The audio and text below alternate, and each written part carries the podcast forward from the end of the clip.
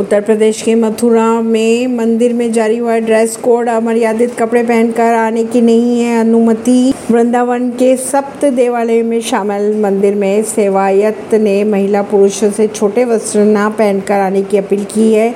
यदि कोई ऐसे कपड़े पहनकर आता है तो दर्शन नहीं किए जा सकेंगे।